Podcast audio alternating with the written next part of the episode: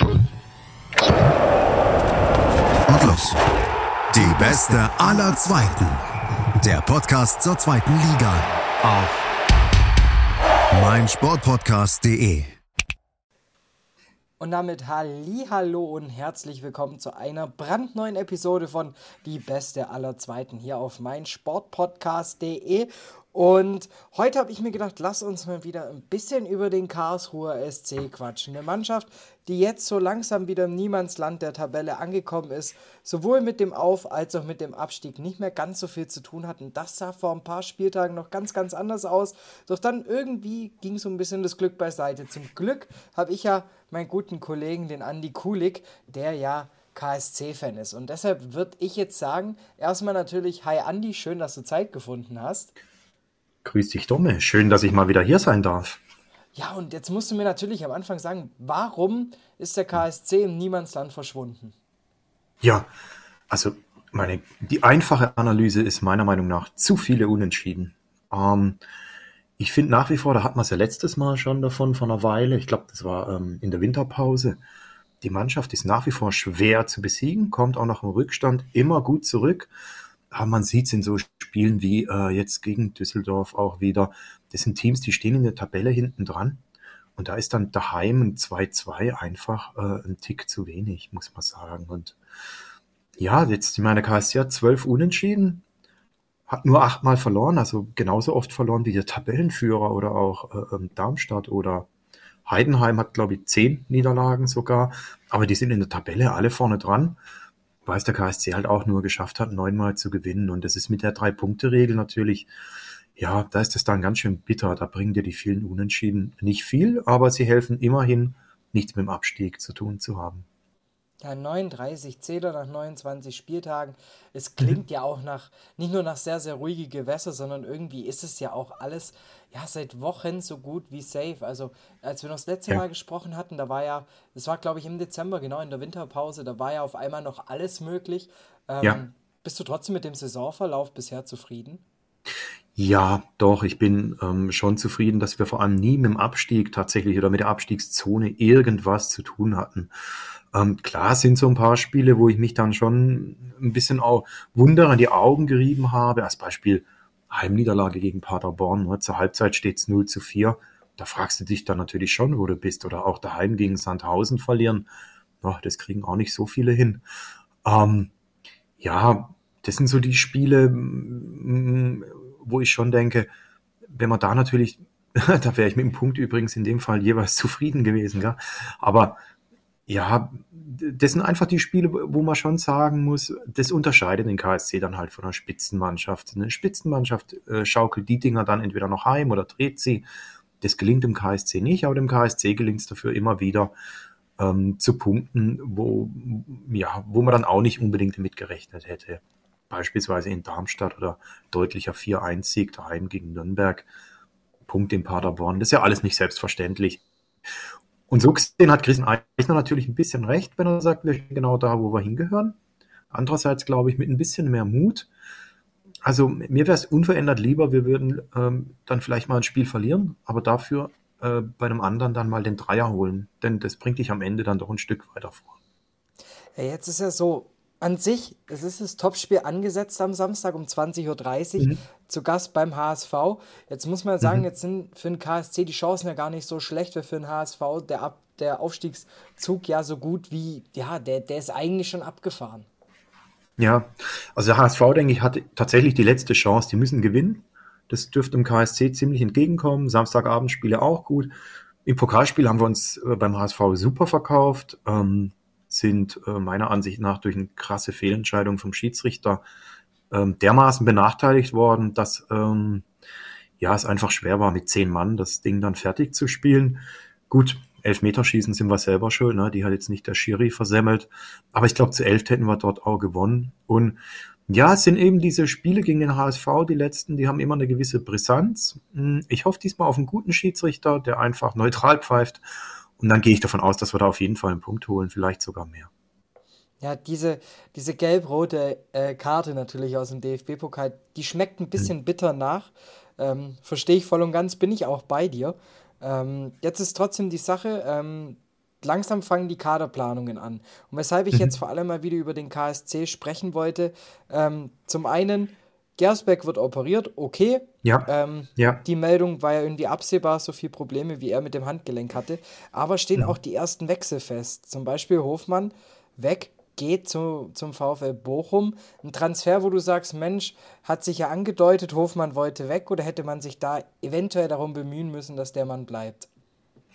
Ich glaube, dass der KSC sich tatsächlich bemüht hat, den zu halten und auch an die Schmerzgrenze gegangen ist.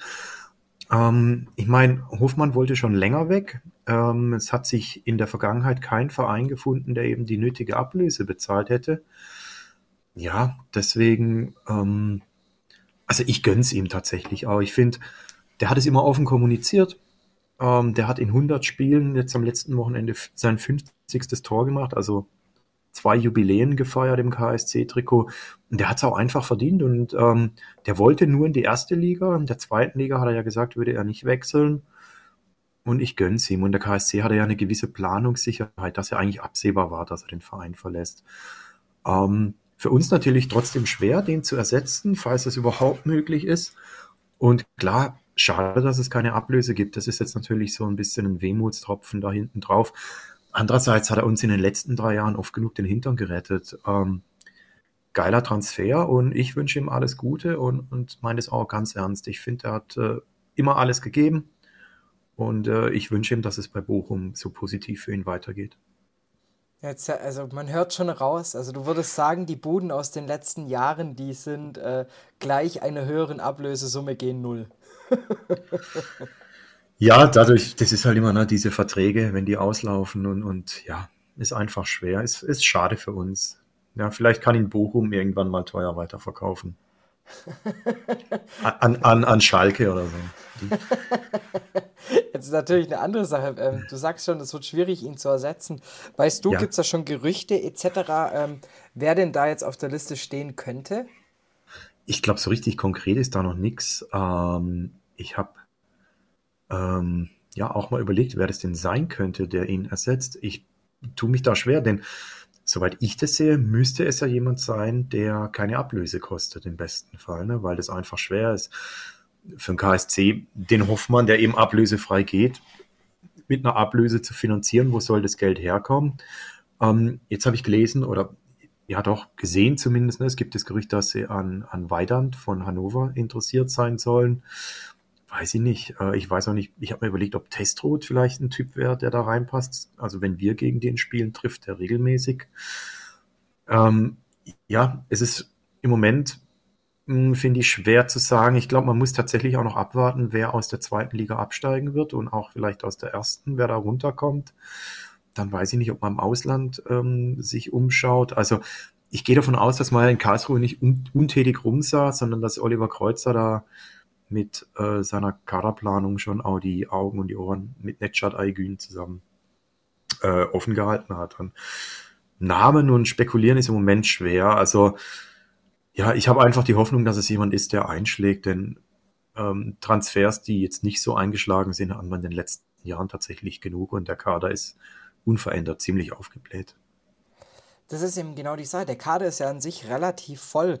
Ähm, mhm. Heißt, du wärst auch schon eher dafür, dass man sagt, man schmälert jetzt erstmal und guckt dann, was das Budget einfach hergibt.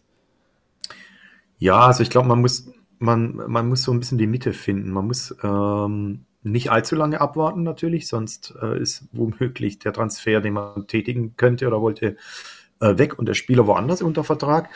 Aber gleichzeitig muss man natürlich Geld freischaufeln. Das heißt, äh, gucken, dass man ähm, den Kater ausdünnt, Spieler los wird. Also Bormuth wird uns ja verlassen, der geht nach Paderborn. Ähm, heißt, äh, der geht von der Gehaltsliste.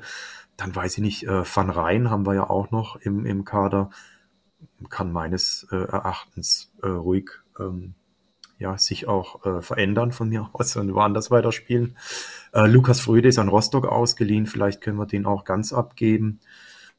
Ja, also wir haben da ähm, doch noch einen dicken Kader, dann haben wir in der Abwehr eben auch noch Leute äh, wie Irorere oder, oder Jakob, die eigentlich immer so im zweiten Glied stehen und sich nie so richtig rangetastet haben. Und im Mittelfeld haben wir ja noch Jensen, der die ganze Zeit verletzt war, da weiß man gar nicht, was der kann. Also dem würde ich durchaus eine Chance geben. Cueto Kaufmann ist auch schwer zu sagen. Ich persönlich habe ein gewisses Fable für Malik Batmatz. Ähm, mhm. Vielleicht bekommt der mehr Chancen, wenn, wenn quasi eine Veränderung stattfinden muss, auch im Sturm. Aber als großartiger Goalgetter ist der jetzt natürlich auch noch nicht bekannt. Es ist ja auch so, wenn man sich die Entwicklung vom KSC anguckt, ähm, über die letzten Jahre hat man ja auch alles richtig gemacht. Also ich glaube, man war 19, 20, 15. gerade so überm Strich, dann Sechster, jetzt schon wieder in ganz, ganz sicheren Gefilden unterwegs. Und das, mhm. ich sag mal, Rang 9 ist ja auch noch nicht festgemeißelt. Gewinnst du jetzt beim HSV, bist du auf einmal wieder mhm. auf drei Punkte ran. Also von dem ja. her, es ist ja in der ja. Liga eh übertrieben denk, eng. Genau, also so Rang, Rang 7 halte ich durchaus noch für machbar. Und ja, klar, wenn wir jetzt beim HSV gewinnen, ähm, sind wir auf drei Punkte am HSV dran, vielleicht am Paderborn vorbei, vielleicht auf drei Punkte auch an Heidenheim dran, je nachdem, wie die spielen.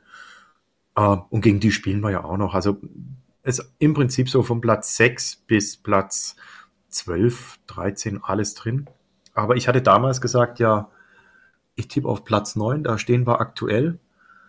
Ja, das wäre für mich okay, aber so richtig zufrieden wäre ich. Ähm, ich glaube, so Platz 7 fände ich so schon richtig gut, ja deine andere Schlagzeile noch, bevor wir aufs Topspiel noch kurz auf den Tipp zu sprechen kommen. Äh, mhm. Was ich noch gelesen hatte, die zweite Mannschaft beim KSC, ist jetzt ja, ja. für jemanden, für einen Fußballromantiker wie dich, ist es doch eigentlich genau die richtige Geschichte, oder? Ja, ist natürlich super. Eine Fanmannschaft, die äh, nach der Auflösung, es haben ja einige Vereine ihre zweite Mannschaft angeblich aus Geldgründen damals aufgelöst oder aus Kostengründen, der KSC auch der jetzt ja übrigens eine zweite Mannschaft wieder ins Rennen schicken will, weil er einen Unterbau eben braucht, weil man jetzt das festgestellt hat, was damals viele äh, schon, ja, wovor viele schon gewarnt hatten. Wenn ich Talente entwickeln will, brauche ich halt eine zweite Mannschaft, die möglichst hochklassig spielt. Oberliga zum Beispiel. Und das fehlt dem KSC jetzt natürlich, wo die Leute kriegen da einfach keine Einsatzzeit. Und dass dann aber Fans kommen und sagen, hey, das kann doch nicht sein, keine zweite Mannschaft mehr, ähm, dann machen wir das und äh, starten dann eben ganz unten. Das ist in Karlsruhe äh, in der C-Klasse dann, Kreisklasse C. Das ist schon großartig, ja. Und die Mannschaft wird ja auch bestehen bleiben. Das wird dann halt der KSC 3 künftig sein. Und ja, ich find's cool, dass da, ähm, dass man das einfach nicht so, nicht so einfach hinnimmt, sondern sagt, ähm, ja, wir reden nicht nur davon, wir machen da auch mal was. Und jetzt, so wie es aussieht, steigen sie auf. Dann ist ja immerhin schon mal Kreisliga B. Ja, das finde ich echt eine richtig geile Geschichte, die, die sich da stattfindet. Aus einer Bierlaune heraus zu sagen, ja. dann machen wir halt eben die zweite Mannschaft als Fans. Und dann eben auch ähm, mit nur unter der Voraussetzung, muss man auch sagen, fairerweise vom KSC. Ähm, das Ding muss ich einfach nur finanziell tragen, fertig. Ähm, genau. Das ist auch eine Ansage, ich finde, damit kann man umgehen. Und äh, da machst du irgendwie deinen Mitgliedsbeitrag, zack, fertig. Hast du die Kosten schon wieder drin eigentlich. Ja, die hatten wohl eine Zeit lang ja ein paar Probleme, aber weil oft ähm, Spiele zeitgleich zum KSC, also zur Profimannschaft terminiert waren. Da hatten sie es wohl nicht immer ganz leicht, äh, eine komplette Mannschaft in der Kreisliga C auf den Rasen zu schicken, weil natürlich die Fans ja eigentlich im Stadion sind und, und hier ihren Support geben. Und jetzt haben sie wohl auch ein paar Spieler von außerhalb geholt, die nicht so typische Stadiongänger sind. Und jetzt haben sie zumindest regelmäßig keine Personalnot mehr ist eigentlich auch eine geile Geschichte, ja, dass, wenn man dann abwägt, selber kicken oder halt doch wieder dahin, wo ich eigentlich herkomme, sagt, naja, ich stelle mich dann lieber in die Kurve. Finde ich geil. Ich finde es auch einfach eine, eine, schöne Geschichte, eine geile Fußballgeschichte, mhm. ähm, die natürlich einem Fußballromantiker wie dir ganz gut zu schmecken kommt. Ja, ähm, gefällt mir sehr gut. Dann eine ganz, ganz andere Sache. Ähm, springen wir wieder zurück zum KSC in Liga 2. Das Spiel gegen den HSV. Ähm, wir mhm. haben darüber gerade kurz gesprochen, was wäre denn, wenn man gewinnt? Wie realistisch siehst du die Chancen, dass man gegen den HSV gewinnt? Um, ähm, also nach dem letzten Auftritt dort im Pokal und auch den letzten Auswärtsauftritten, die wir so in Paderborn und so, hm, äh, nicht in Paderborn, ähm, sorry, die wir äh, hatten in doch, Paderborn äh, war das letzte. In ähm, Paderborn, genau. Aue. Und, äh, ah, Düsseldorf und, und, Düsseldorf war daheim. Und in Aue, Dankeschön. Ähm, ich bin eigentlich ganz zuversichtlich. Vor allem der letzte Auftritt eben im Pokal beim HSV, der stimmt nicht zuversichtlich. Ich würde sagen, auch weil der HSV ja kommen muss, der muss, der hatte, der, der Druck ist ganz beim Gegner und dann eben das aus, dem, aus einer Defensive raus äh, über Konter zu spielen, das liegt im KSC eigentlich, glaube ich, schon eher ich würde die Chancen gar nicht niedrig einschätzen. Ich denke 50-50 tatsächlich. Naja, 50-50 wäre jetzt kein Ergebnistipp. Was sagst du da? ich tippe, wir gewinnen 3-1. 3-1, das ist meine Ansage. Muss mhm. ich mir mal notieren. Ähm, ich bin mit einem Unentschieden gegangen, tatsächlich. Mit einem mhm. 2 zu 2. Ähm, ja, du bist ja auch nicht KSC-Fan, ne? Richtig, habe ich die, die, Ergebnisse vom KSC. Ich finde, da bist du mit einem 2-2. Das ist Benny Fuchs sein 3 zu 1-Tipp. Äh, in der Werbung ist beim KSC das 2-2. Da bist du irgendwie immer safe. In den letzten Wochen, ja. Da hättest du äh, absolut. Ja, ja, stimmt.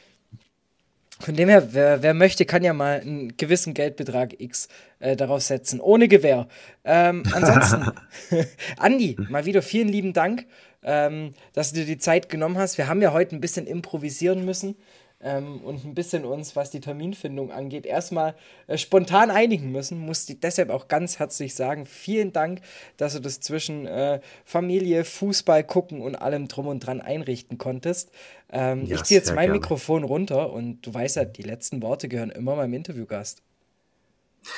Ja, äh, Dome, ich sage erst auch nochmal Danke, dass ich hier sein durfte, ähm, für die spontane Einladung. Ich finde das ähm, trotzdem ganz cool, dass, ähm, dass man einfach auch äh, spontan mit dir sich über Fußball austauschen kann und ähm, mit dir Podcast gestalten, finde ich ganz fabelhaft. Dafür erstmal ein ganz dickes Kompliment. Äh, dann auch schön natürlich, dass du dich der zweiten Liga widmest. Und ja, was soll ich sagen? Schaut euch das Spiel am Samstagabend an. Ähm, und äh, wundert euch nicht, wenn es 3-1 ausgeht. Ich hab's euch gesagt.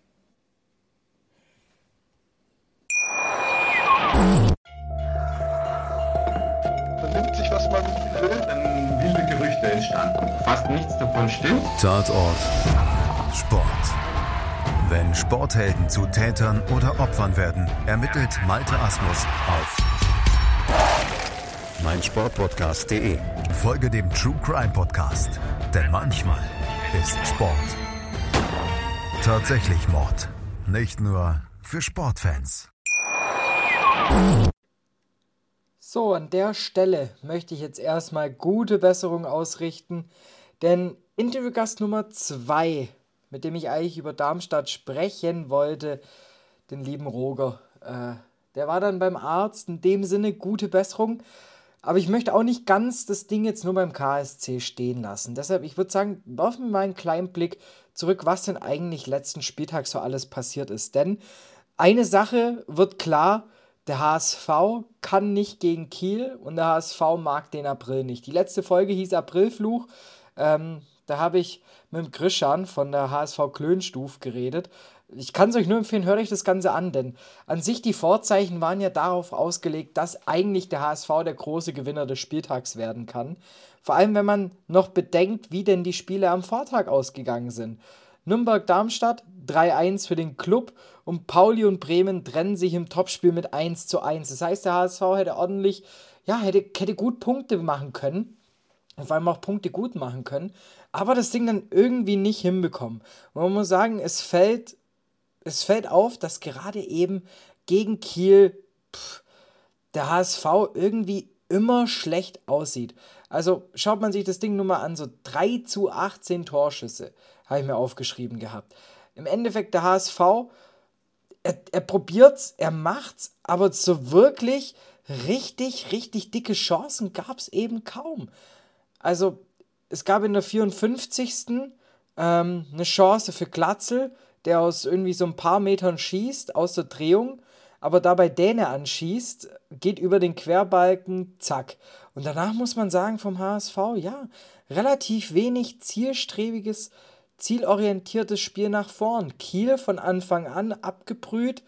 Man muss auch sagen, Kiel hat nichts anderes gemacht, außer sich darauf beschränkt, irgendwie zu verteidigen. Und wenn du dann halt eben in der 13. Minute das wichtigste 1 zu 0 machst, dann geht die Sache halt eben doch nach hinten los. Und der HSV steht jetzt da, wo er eigentlich nicht stehen möchte, nämlich auf Rang 6 mit 45 Punkten. Es, hätte acht, es hätten 48 sein können, wenn nicht sogar müssen, wenn man sich die ganze Brisanz vor dem Spiel anguckt. Und dann wärst du auf einmal 5 Punkte auf Rang 1 da. Aber der HSV und der April, sie werden keine Freunde mehr. Ähnlich auch so ein bisschen enttäuschend ähm, das Ergebnis aus Sicht der Heidenheimer. Ähm, 3 zu 0 bei S04 verloren. Man muss sagen, Schalke im Endeffekt auch ein bisschen glücklich. Ähm, es war ein richtig geiles Spiel. Ich finde, es war ein gutes Spiel mit sehr, sehr vielen Abschlüssen, guten Chancen. Man muss auch sagen, Freisel, der Keeper der Schalker, extrem stark in dem Spiel. Mit aber eben auch so Licht- und Schattenseiten. Also hat er auch den einen oder anderen Wackler mit dabei. Aber war halt eben eiskalt. Und im Endeffekt, ich glaube, insgesamt über 40 Torschüsse in dem Spiel. Heidenheim gut angerannt. Im Endeffekt steht die eigene Chancenverwertung wieder mal im Weg. Und S04 mit dem 3 zu 0 auf einmal Tabellenführer, weil eben, ich habe es ja schon angesprochen gehabt, ihr werdet es ja wahrscheinlich bestimmt auch mitverfolgt haben, wenn nicht sogar angeguckt haben, St. Pauli gegen Bremen. Es sah so aus, als ob Bremen das Ding sicher spielen möchte, hatte enorm viele Chancen. Chirier macht dann eben das 1 zu 0 noch kurz vor der Halbzeit. Und Füllkrug in der 58. dann doch, muss man auch sagen, ja, zum verdienten Ausgleich. Auch wenn zu der Phase, muss man dann sagen, St. Pauli sich schon auch ordentlich verbessert hat. Aber halt eben dann auch nicht mehr mit dem nötigen Matchglück. Also im Endeffekt da vorne, es bleibt bei so einer Art Schneckenrennen.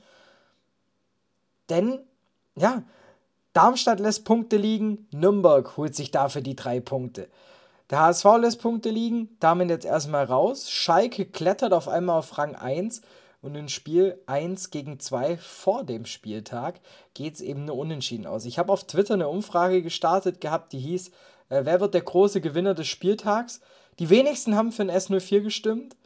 Ähm, noch mehr waren dafür für den HSV. Also insgesamt S04 hatte gerade mal 8% der Stimmen. Ähm, aber im Endeffekt der große Gewinner des Spieltags. Und wenn man sich den nächsten Spieltag anguckt, ja, dann muss man sagen, stehen ja schon wieder die nächsten Topspiele parat. Denn zum einen, St. Pauli gastiert in Sandhausen. Ich denke mal, das könnte eine klare Nummer für St. Pauli werden, weil Sandhausen einfach daheim nicht stark genug ist und St. Pauli diese Punkte jetzt unbedingt braucht. Da bin ich mir ziemlich sicher, dass da in die Richtung für St. Pauli ein ziemlich hoher Ausschlag sein könnte. Ähm, auf der anderen Seite Bremen gegen Nürnberg. Die Frage ist jetzt, was macht Nürnberg nach dem Sieg gegen Darmstadt? Wenn sie gewinnen sollten, sind sie auf einen Punkt an Bremen ran. Heißt, da oben wird alles noch kuscheliger. Ähm, und natürlich, Schalke haben das Glück, jetzt gegen Darmstadt ran zu dürfen. Schalke allgemein die Mannschaft, die noch gegen die meisten äh, Teams aus den Top 6 antreten darf. Also von dem her für Schalke kein einfaches Restprogramm. Trotzdem bin ich mal gespannt, wie das Ganze aussieht. Der HSV hat zum Beispiel jetzt keinen mehr aus den Top, äh, Top 6 Mannschaften, aber im Endeffekt muss man sagen, ob das noch möglich ist, die 8 Punkte aufzuholen, das sehe ich etwas kritisch. Ähm, und ansonsten lohnt es sich vor allem mal wieder einen Blick nach unten zu werfen. Denn auf einmal, kaum beschäftigt man sich mal ein paar Wochen lang nicht mehr mit dem Tabellenkeller, deutet sich da auch, also ist ein ziemlich klares Bild entstanden. Man sieht, Aue und Ingolstadt. Ingolstadt nicht mehr letzter. Habe ich schon vor acht, neun Wochen gecallt, dass die sich nicht aufgeben werden und nicht als Tabellenletzter absteigen möchten. Da hatte ich schon mal recht behalten. Im Endeffekt, selbst wenn jetzt Dresden jedes Spiel verlieren sollte und Sandhausen auch, für Ingolstadt ist nur noch Rang 16 das überhaupt Maximum an Punkten, das man da rausholen kann. Ähm, außer vielleicht mit der Tordifferenz nur an Sandhausen vorbei, aber das ist ziemlich viel Rechenschieberei an sich die Mannschaften Düsseldorf, Rostock, Kiel, Regensburg sind jetzt alle so gut wie safe. Da dürfte eigentlich nichts mehr anbrennen. Und deshalb jetzt Sandhausen auf einmal 15. aber ziemlich glücklich. Denn im Endeffekt, man hat sechs Punkte Vorsprung auf Dresden. Das Ganze jetzt noch bei fünf Spielen, die ausstehen. Da muss schon auch ziemlich viel passieren, dass da überhaupt für, Sand, äh, für Sandhausen überhaupt noch irgendetwas gefährlich wird. Und von dem her, es ist so unfassbar schwer, dieses Jahr den Aufstieg zu tippen. Was den Abstieg angeht, muss man sagen, es geht jetzt geht alles so langsam in eine richtige Tendenz. Ähm, bestätigt sich jetzt auch, finde ich, am letzten Spieltag. Ähm, wenn man guckt, Sandhausen gewinnt dieses extrem wichtige Spiel gegen Dynamo Dresden, sichert sich damit, es war ein Sechs-Punkte-Spiel. Sandhausen hat lieben Dank gesagt, ist jetzt eben diese sechs Punkte vorne und ich bin mir ziemlich sicher, dass das auch reichen müsste zum Klassenverbleib. Ähm, schauen wir da auch noch auf den letzten, äh, auf den nächsten Spieltag, wie das eben bei den Teams da unten drin aussieht. Ähm, Dresden gefordert, daheim gegen Kiel. Kiel nach dem Sieg mittlerweile mit neun Punkten Vorsprung auf Dresden. Heißt, wenn Dresden gewinnen sollte, ist trotzdem noch einiges an Holz davor. Sandhausen, wie gesagt, glaube ich nicht, dass die gegen St. Pauli eine Chance haben sollten. Aber ich bin mir nicht sicher, ob das nicht schon für Dresden so langsam ein Nackenschlag war, das Spiel gegen Sandhausen letzte Woche. Im Endeffekt bleibt spannend. Ich hoffe, dass ich bald äh, über Darmstadt quatschen kann mit dem Roger. Ähm, stehen noch so ein paar Sachen aus für die nächsten Episoden. Ich bin mir auch ziemlich sicher, dass wir bald auch mal im Blick tatsächlich auch eine Liga höher schalten werden. Denn es deutet sich ja auch ein extrem krasser Abstiegskampf in der Bundesliga an. Und natürlich geht es auch darum, wer bereichert nächstes Jahr die beste aller Zweiten. Stand jetzt wäre es Bielefeld, Hertha Fürth, aber da ist eben auch noch der VfB Stuttgart mit im Abstiegsrennen dabei. Da ist Augsburg noch voll drin. Von dem her, das sieht es im Abstiegskampf in der Bundesliga spannender aus aber eben im Meisterschaftskampf und im Aufstiegskampf. Ganz, ganz klar die beste aller Zweiten, die zweite Liga, das Maß aller Dinge. Ich hoffe nächste Woche wieder mit zwei Gästen. Ich hoffe, ich habe euch jetzt hier auch nicht allzu sehr gelangweilt mit meiner Einschätzung vom letzten Spieltag. Ich selbst habe das Spiel gegen äh, Heidenheim gegen Schalke kommentieren dürfen, Spiel gesehen gehabt, mich auch gut aufgeregt gehabt äh, über so einen Chancenwucher. Ähnlich wird es den Bremen-Fans ergangen sein. Ähm, auf Twitter habe ich nur ganz liebe Grüße an den Rondo. Ähm, der Jan hat auch ordentlich Statements abgegeben zum Spiel und auch nur gesagt, das gibt's doch nicht, wie viele Großchancen kannst du eigentlich liegen lassen. Der SVB hat bewiesen, es können einige sein. In diesem Sinne, ich wünsche euch jetzt erstmal ein richtig geiles Zweitliga-Wochenende. Genießt die Spiele, genießt noch die letzten wenigen Spiele, wie es Andi Kulik gesagt hat. Ähm, genießt vor allem auch das Topspiel. HSV gegen KSC. Man muss es ja nicht die ganze Zeit betonen, aber gerade dieses Relegationsspiel damals, das bleibt natürlich im Kopf. Das bleibt hängen. So ein Freistoßschützen hat der HSV jetzt nicht mehr. Von dem her kann man gucken, wie das Ganze ausgeht. Wir hören uns dann nächste Woche wieder. Abonniert den Podcast, äh, wo ihr es auch nur könnt. Lasst eine Bewertung da, empfehlt ihn weiter. Und dann macht's gut. Schönes Wochenende. Bis denn, euer Domet. Ciao, ciao. Los. Die beste aller Zweiten. Der Podcast zur zweiten Liga. Auf meinsportpodcast.de